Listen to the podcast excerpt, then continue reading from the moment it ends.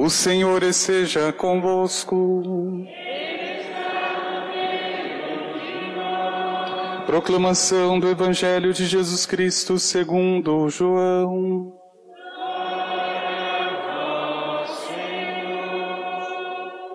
Naquele tempo disse Jesus a Nicodemos: Do mesmo modo como Moisés levantou a serpente no deserto, assim é necessário que o Filho do homem seja levantado, para que todos os que nele crerem tenham a vida eterna. Pois Deus amou tanto o mundo que deu o seu Filho unigênito, para que não morra todo o que nele crê, mas tenha a vida eterna. De fato, Deus não enviou o seu Filho ao mundo para condenar o mundo, mas para que o mundo seja salvo por ele. Quem nele crê não é condenado, mas quem não crê já está condenado porque não acreditou no nome do Filho unigênito. Ora, o julgamento é este: a luz veio ao mundo, mas os homens preferiram as trevas à luz, porque suas ações eram más.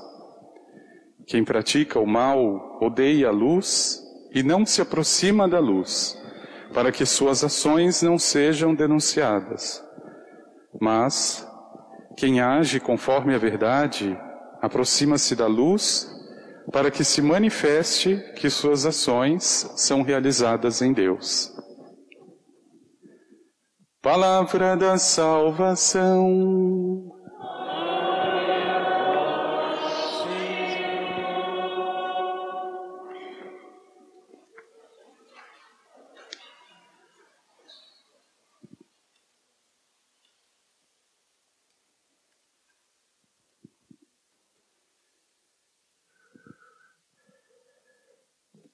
A luz veio ao mundo, mas os homens preferiram as trevas à luz. Não dá para explicar esta escolha. Escolher a treva ao invés da luz é um tema que percorre toda a Bíblia, toda a Sagrada Escritura.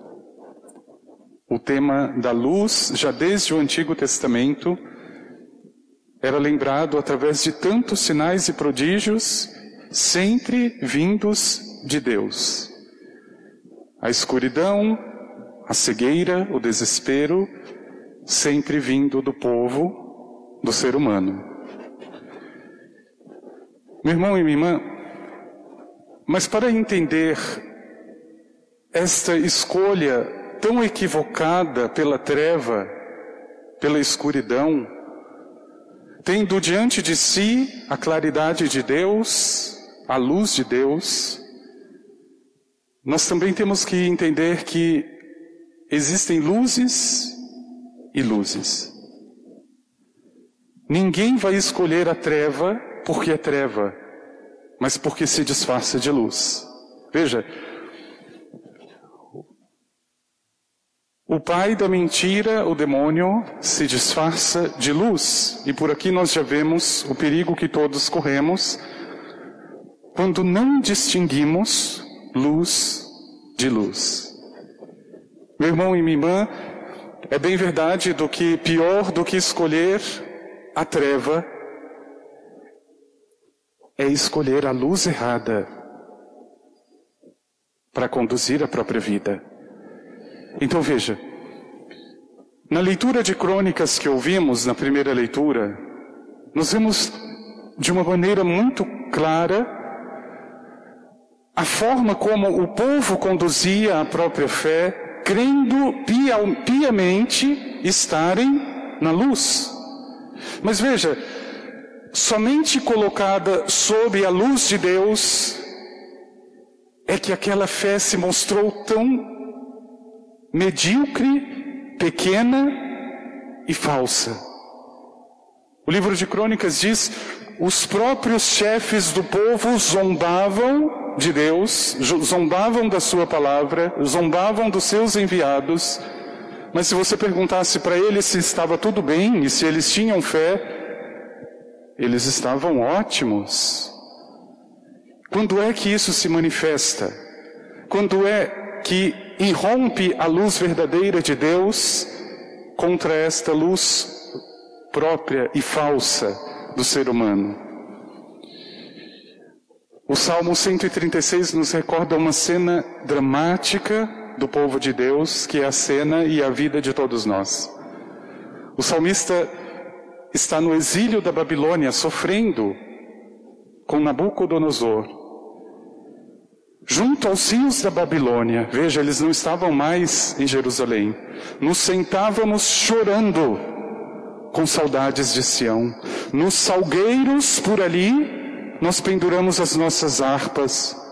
Ou seja, aquilo que era motivo de alegria e de cântico em Jerusalém, agora está aqui de pendurado nos salgueiros. Nossos inimigos nos diziam: cantem hoje para nós algum canto de Sião. Mas como havemos de cantar os cantares do Senhor numa terra estrangeira?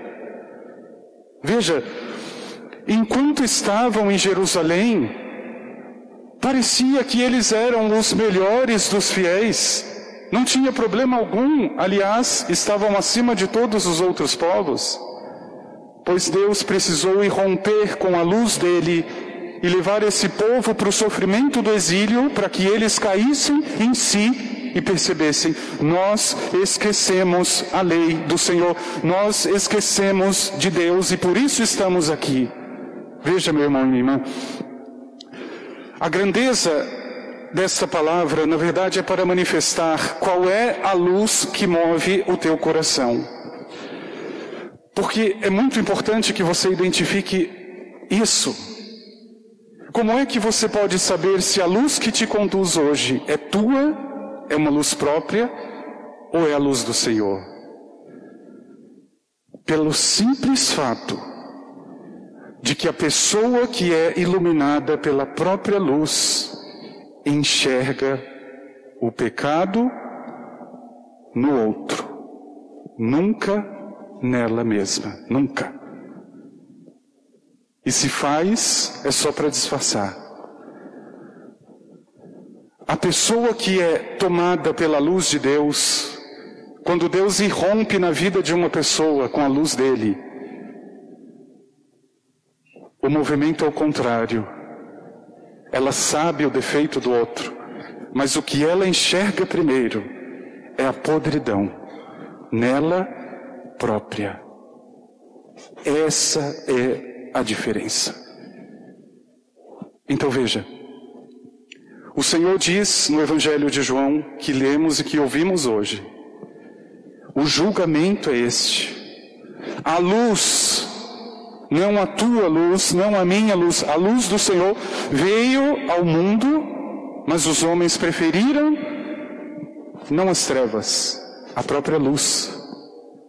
Porque a própria luz é a treva. Porque ela só sabe olhar primeiro o pecado do outro, não o próprio. Veja, o povo de Israel olhava para os pagãos como os piores, mas não olhavam para si próprios. Foi preciso que passassem pela Babilônia, pelo sofrimento, pela morte, pelo exílio, para entoar os cânticos e os salmos mais penitentes de toda a Sagrada Escritura porque aí já não era luz própria, já não eram iluminados por si mesmos, agora era o Senhor que irrompia na vida daquele povo. Meu irmão e minha irmã, você nunca deveria se assustar se na tua vida você começasse a descobrir o túmulo que está no teu próprio coração, mas você deveria se assustar com a mediocridade de continuar apontando o dedo e olhando para o outro olhando para o cisco no olho do teu irmão, sem tirar a trave do teu próprio. Veja, a denúncia de Jesus em todo o Evangelho é sempre a mesma. Quando ele diz convertei-vos, ele está dizendo apaguem esta maldita luz própria que te faz enxergar só o erro no outro e deixe-se iluminar pela luz de verdade que é do Senhor, porque quando isso acontece, isso se chama conversão. É de dentro para fora, não é o contrário. Veja, Não precisa o outro me lembrar, eu já estou vendo pela luz de Deus, palavra, Espírito Santo, qual é o meu pecado. Você não precisa me lembrar. E tem aquelas pessoas que dizem: não, mas eu falo do pecado do outro para ajudá-lo, é para que ele mude. É mentira.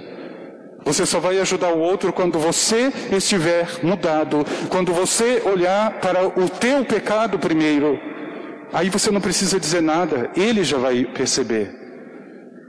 Eu não entendo até hoje como é que pessoas, casais de modo especial, têm essa maldita mania de continuar com a luz própria.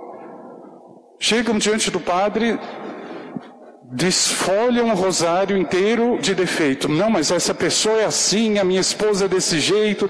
Aí você chama a outra, né, achando que é a pior das coisas. Não, mas o problema é dele, não, porque ele fez isso.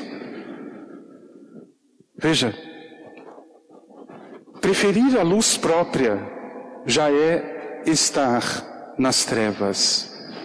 Meu irmão e minha irmã, é o passo, é a medida em que você Apaga este holofote, esta preocupação maldita de parecer bem diante do outro, com essa luz fraca e medíocre. É quando tudo isso se apaga na tua vida, que você deixa irromper a luz da verdade. E não tenha medo, não tenha medo, porque a luz de Deus é assim. Ela mostra o teu pecado primeiro, não do outro. Por aí você já percebe que luz que te move. E quando você percebe, porque é a luz de Deus, você não cai. Ao contrário, você se inquieta, você quer mudar, você quer sair. Na tua luz, não. O problema é do outro, então eu estou tudo bem, não tem problema nenhum comigo. Eu tenho um defeitinho aqui, outro ali, mas o outro é pior. Uma vez perguntaram ao Papa Francisco, Papa, como é que o Senhor se define? Eu sou um grande pecador amado por Deus. Veja, é próprio de quem não tem nenhuma luz própria reconhecer primeiro a miséria. Eu sou um grande pecador. Mas eu não sou só isso, eu sou amado por Deus. A nossa luz própria faz exatamente o contrário. Ah, eu sou uma pessoa maravilhosa. Nossa, eu sou uma pessoa tão guerreira. Ninguém me derruba, eu sou uma pessoa tão boa. As malditas confissões que até hoje eu escuto, que na verdade não são nada de confissões. Padre, eu vim aqui me confessar porque já tem um ano que eu me confesso, então eu tenho que me confessar. Já começa errado por aí. É porque tem, não é porque ela precisa e porque sente necessidade. Já está errado no começo. Olha, sabe, eu sou uma pessoa tão boa, ajudo todo mundo, não falo mal de ninguém. O demônio educou perfeitamente. Mas e o marido da senhora, e a esposa, e a marida? Não, então eu, eu minto por causa dele mesmo. Eu cometo esse pecado por causa dela. É a maldita luz própria que faz a pessoa enxergar tudo e mais um pouco no outro, e nada ou muito pouco em si, em si próprio. A luz veio ao mundo, diz o Senhor, mas os homens preferiram as trevas à luz. E nessas trevas, abra esse parênteses, é a tua luz própria. É a tua forma de conduzir e enxergar as coisas, mesmo sendo tão diferentes de Deus.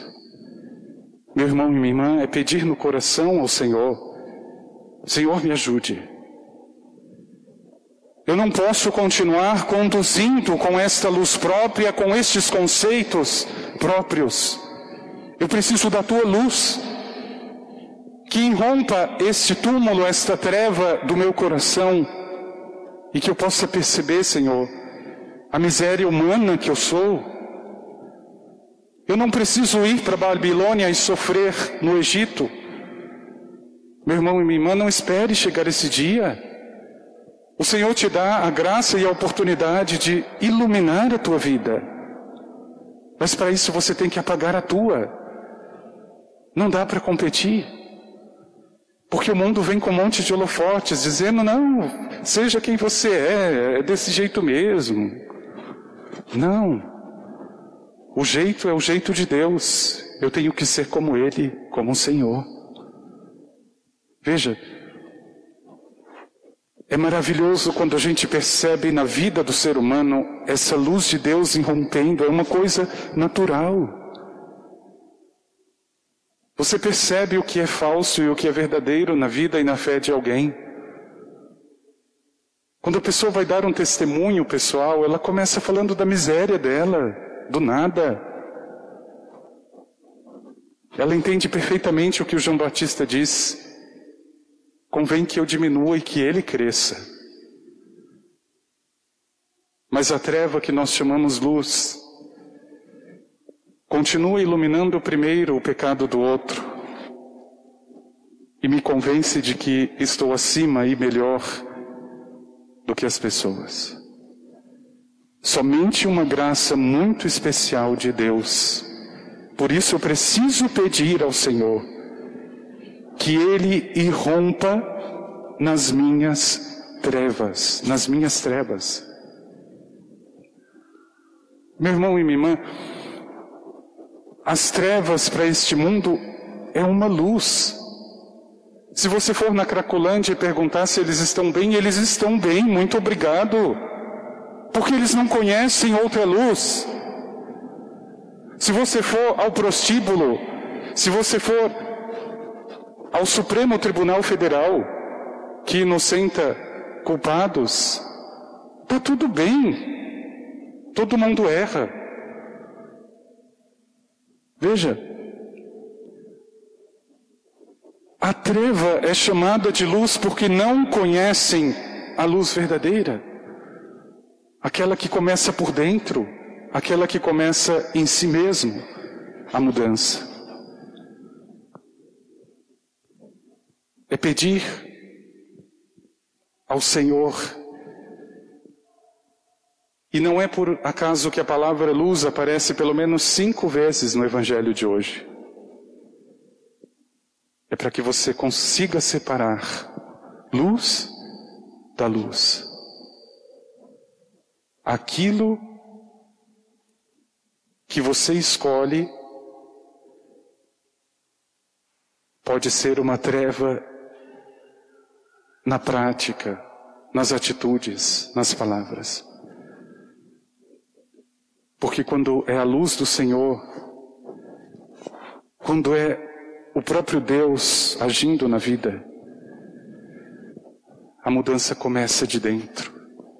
Você não precisa perder tempo com o outro, e muito menos com julgamentos. Você começa a sua obra primeiro. Por isso, meu irmão e minha irmã, confia neste momento o teu coração